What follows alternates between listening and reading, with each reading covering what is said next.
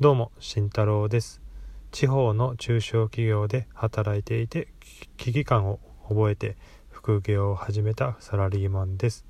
目標は副業で稼いだお金で田舎に家を建てることです、はい、では今日は、えー、紹介することはトピックは過去の自分の改善点をピックアップすると投稿ネタになるというのでお話をしていきたいと思います。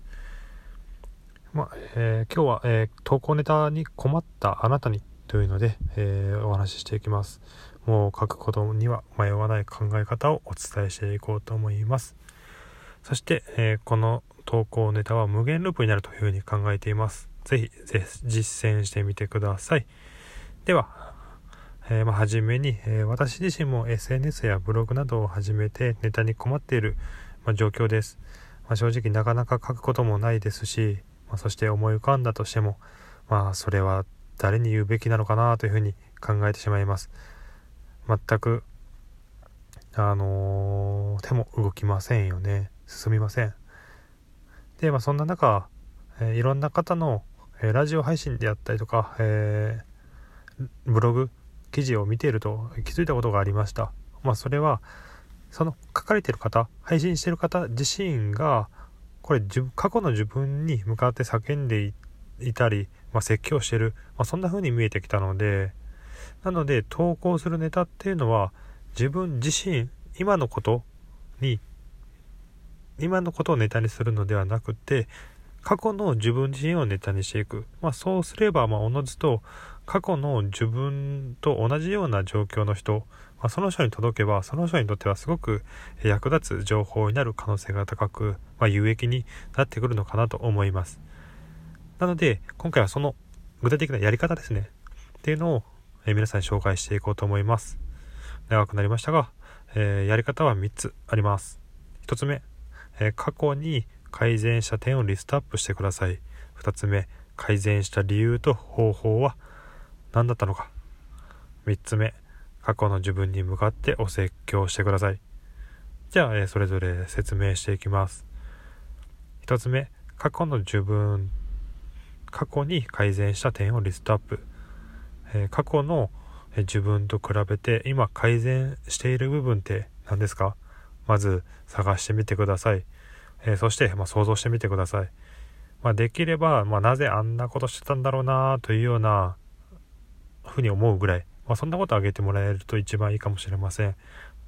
で、まあ、それを紙にバーっと書き出してください。もうひたすらひたすら書き出してください。いえー、どれだけあってもいいです。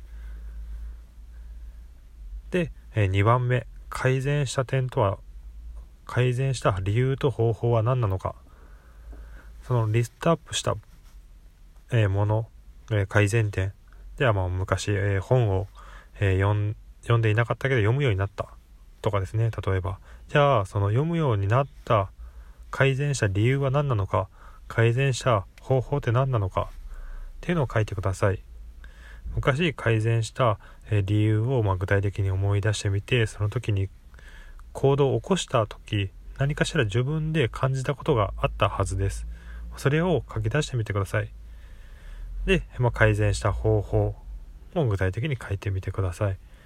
改善する前の自分に対してこの方法なら改善できるよというようなイメージで書き出してみてください。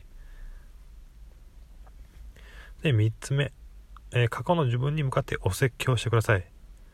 その書き出した改善点と、えー、改善した理由改善した方法、まあ、それをま元に、まあ、改善する前の自分にですねお説教するんですよね。そういうイメージで原稿を書いてみてください。なんでしなかったんだっていうのであのこういうこんないい、えー、メリットがあるのになんでしないんだっていうようなそんな気持ちで書いてみてください、まあ、そうすれば、まあ、自然と付け焼き場の知識とかではなくて、まあ、自分自身が、えー、変わった経験、えー、改善できた経験なのですごくこう感情が乗った発信になります。なので、過去の自分と似たような人に対してもすごくこう、えー、聞いてもらいやすくなるのかなとなるのかなと思いますじゃあもう最後に、えー、この方法でも改善点、えー、とかがリストアップ、ま、できなかったっていう方、まあ、いると思います。まあ、いるでしょう。まあ、その方、まあ、な厳しいことを言うようですが、その方はまず自分を変えてみてください。変えるための行動を起こしてください。今のまま発信をしてもまあ正直言って価値は正直ないと思います。小さなことでもいいので自分自身を変えた出来事っていうのは、えー、経験であり、まあ、価値になります。なのでぜひ明日からまた本を読むとかでもいいです。もう本当に小さなことでいいです。まず何かを変えてください。自分を変えた経験、それが、え、価値となります。なので、少しでもいいです。何か変えてみるような、え行動を起こしてみてください。はい。えー、まあ、ちなみに、まあ、先ほどから出てる、まあ、本を読むとかであれば、まあ、最近 Amazon Audible だったりとか、Kindle とか、えー、そういった電子書籍、あと、え耳で聞く、え書籍っていうのもありますので、ぜひ、え挑戦をしてみてください。では、え今日は以上です。ではまた今日、えいい一日をお過ごしください。じゃあね。